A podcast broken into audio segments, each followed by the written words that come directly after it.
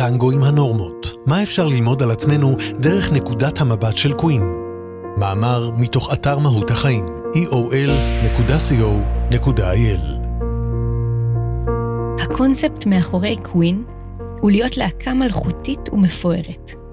הגלם הוא חלק ממי שאנחנו, וחשוב לנו להישאר גנדרנים. אנחנו רוצים לטלטל את הצופים ולהדהים אותם באופן מקומם. אנחנו לא רוצים שאנשים יעצרו לחשוב אם הם אוהבים אותנו או לא, אלא לייצר אצלם דעה מהרגע הראשון. כך מספר פרדי מרקורי, סולן להקת קווין, והוגה השם והאג'נדה, בריאיון לעיתון הבריטי מלודי מייקר ב-1973. וכך היה.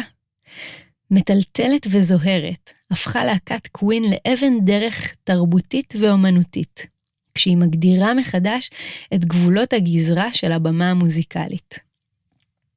מה הולך עם מה, מה מקובל ומה לא, דבר לא היווה מגבלה עבור מרקורי, שבמצח נחושה ואוברולים שאין שניים להם, הוביל את הסגנון הבימתי של הקבוצה. עם A Night at the Opera, אלבום שהוגדר כפלטינה משולש בארצות הברית, ונכנס לרשימת 500 האלבומים הגדולים בכל הזמנים של מגזין הרולינג סטון האמריקאי, ושלושה אלבומי זהב נוספים, עם שירים כמו בוהמיאן רפסודי, שזינקו לראש טבלאות המצעדים הבריטיות, ולעשירייה הפותחת של המצעד בארצות הברית, ועם אצטדיונים גדושים במאות אלפי אנשים. אין ספק שעל אף או בזכות, על זה נתהה בהמשך, החריגות שאפיינה אותה, התבססה הלהקה כקונצנזוס. כפי שהתכוון הסולן, מי שלא נחשף עד כה לצילומי התלבושות הססגוניות והתיאטרליות של מרקורי, לא יודע גנדרנות מהי. אפילו מגזין הווג תיאר אותו כמקור השראה בלתי ייאמן לעולם עיצוב האופנה. אתם יותר ממוזמנים להציץ, הלינק נגיש בכתבה המקורית. אושיות תרבותיות הרבה פחות פרובוקטיביות מקבלות היום מבטים נרתעים. ועדיין, אותם אנשים עשויים לשלוף מתא הכפפות של הרכב שלושה דיסקים של הלהקה בלי היסוס ולדקלם את המילים. מה היה שם שאפשר את החיבור הלא מובן מאליו הזה? כיצד סחפה קווין את ההמונים, למרות האופי האזוטרי שלא רק שלא הצניעו, אלא החצינו בכל הכוח. אולי היה זה הרקע הרב-תרבותי שממנו הגיע מרקורי, שנולד בזנזיבר למשפחה ממוצא הודי-פרסי, העביר את ילדותו בהודו והתבגר בלונדון, ואולי החיבור שנוצר בין עולמות התוכן המגוונים שהביאו ארבעת חברי הלהקה, מאסטרופיזיקה ועד לרפואת שיניים. כך או אחרת, חברי להקת קווין היו יזמים מוזיקליים פורצי דרך.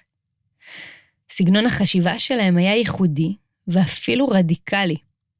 ממחוות כמו השלכת פרחים אל הקהל בסוף הופעה, והכללת רעם שהוקלט לאחד השירים ברשימת התודות של הדיסק, ועד עיצוב סמל הלהקה על פי חוקי ההרלדיקה, שהיא אומנות שלטי האצולה, ושכפול קולות חברי הלהקה לכדי יצירת מקהלת גוספל מדומה של מאה זמרים. חברי להקת קווין לא היו האומנים היחידים שחוויית הצופים הייתה חשובה להם, זה נכון. אבל בעבורם היא שימשה מגדלור בחשיכה. קהל הצופים היה נוכח בהווייתם כמעט כמו חבר להקה נוסף. על ידי שירים כמו We are the Champions או רדיו גאגה, שנכתבו בגוף ראשון רבים ובוצעו תוך דיאלוג עם הקהל, הם אפשרו לו לשיר עם הלהקה כאילו הוא חלק ממנה. כאילו המילים הם שלו, בוקעות מפיו ומליבו. הקונספט הלך צעד אחד קדימה בשיר We Will Rock You, שעל פי הסרט רפסודיה בוהמית שיצא לא מזמן, נולד מתוך הרצון לתת לקהל לא רק לשיר, אלא גם לנגן עם חברי הלהקה, ומבלי שיצטרכו להביא כלי נגינה מהבית. הביצוע הטוב ביותר לשיתוף הפעולה המדובר עם הקהל היה במופע הצדקה המיתולוגי, Live Aid, למען נפגעי הרעב באתיופיה, שנערך ב-1985 במספר מוקדים בעולם. מאות אלפי אנשים עמדו יחד ותופפו על רגליהם בקצב אחיד, שרים עם הלהקה את מילות השיר בגאווה. צמרמורת מובטחת. המופע הורכב מגדולי האומנים של התקופה, ביניהם אלטון ג'ון, דיוויד בוי, טינה טרנר, מדונה, בוב דילן ואחרים, ועם זאת דווקא הופעתם של קווין באירוע, הוכתרה על ידי ה-BBC הטובה ביותר בכל הזמנים. לצד ביצועים פנומנליים והצלחות מספריות, קווין ספגה תמיד גם ביקורות קשות, על היותה חריגה ופרובוקטיבית. מצד אחד, הפרגון המהלל של ווג על מלבושיו הנשיים החושפניים ומלאי ההבעה של מרקורי. ומצד שני, הקליפ הגנוז שצילמו חברי הלהקה לשיר I want to break free, שבו הם לבושים בבגדי נשים ושרים על חופש ועצמאות, שבשל ביקורות קשות מצד ארצות הברית על כך שאינו ראוי לצפייה על ידי הנוער, נגנז מהטלוויזיה האמריקאית. מצד אחד, האלבום A Night at the Opera, ששילב רוק מודרני עם אופרה, מוזיקה קלאסית, רוק כבד ונגיעות קאנטרי, זכה כאמור למעמד של כבוד. ומצד שני, האלבום ג'אז ששילב דיסקו, פאנק, מטאל, רוק כבד ונגיעות ג'אז, זכה לביקורות קשות מאותו מגזין הרולינג סטון, ששיבח אותם בעבר על כך שחברי הלהקה כלל לא יודעים לנגן מוזיקת ג'אז או רוק אנד רול, ועל כך שהם בזים לקהל ועושים מה שבא להם מבלי להתחשב במה ראוי או לא. קווין, שביקשה להשתחרר ממוסכמות במגוון אופקים, כל הזמן כמו נעה צעד אחד לאחור ושניים לפנים.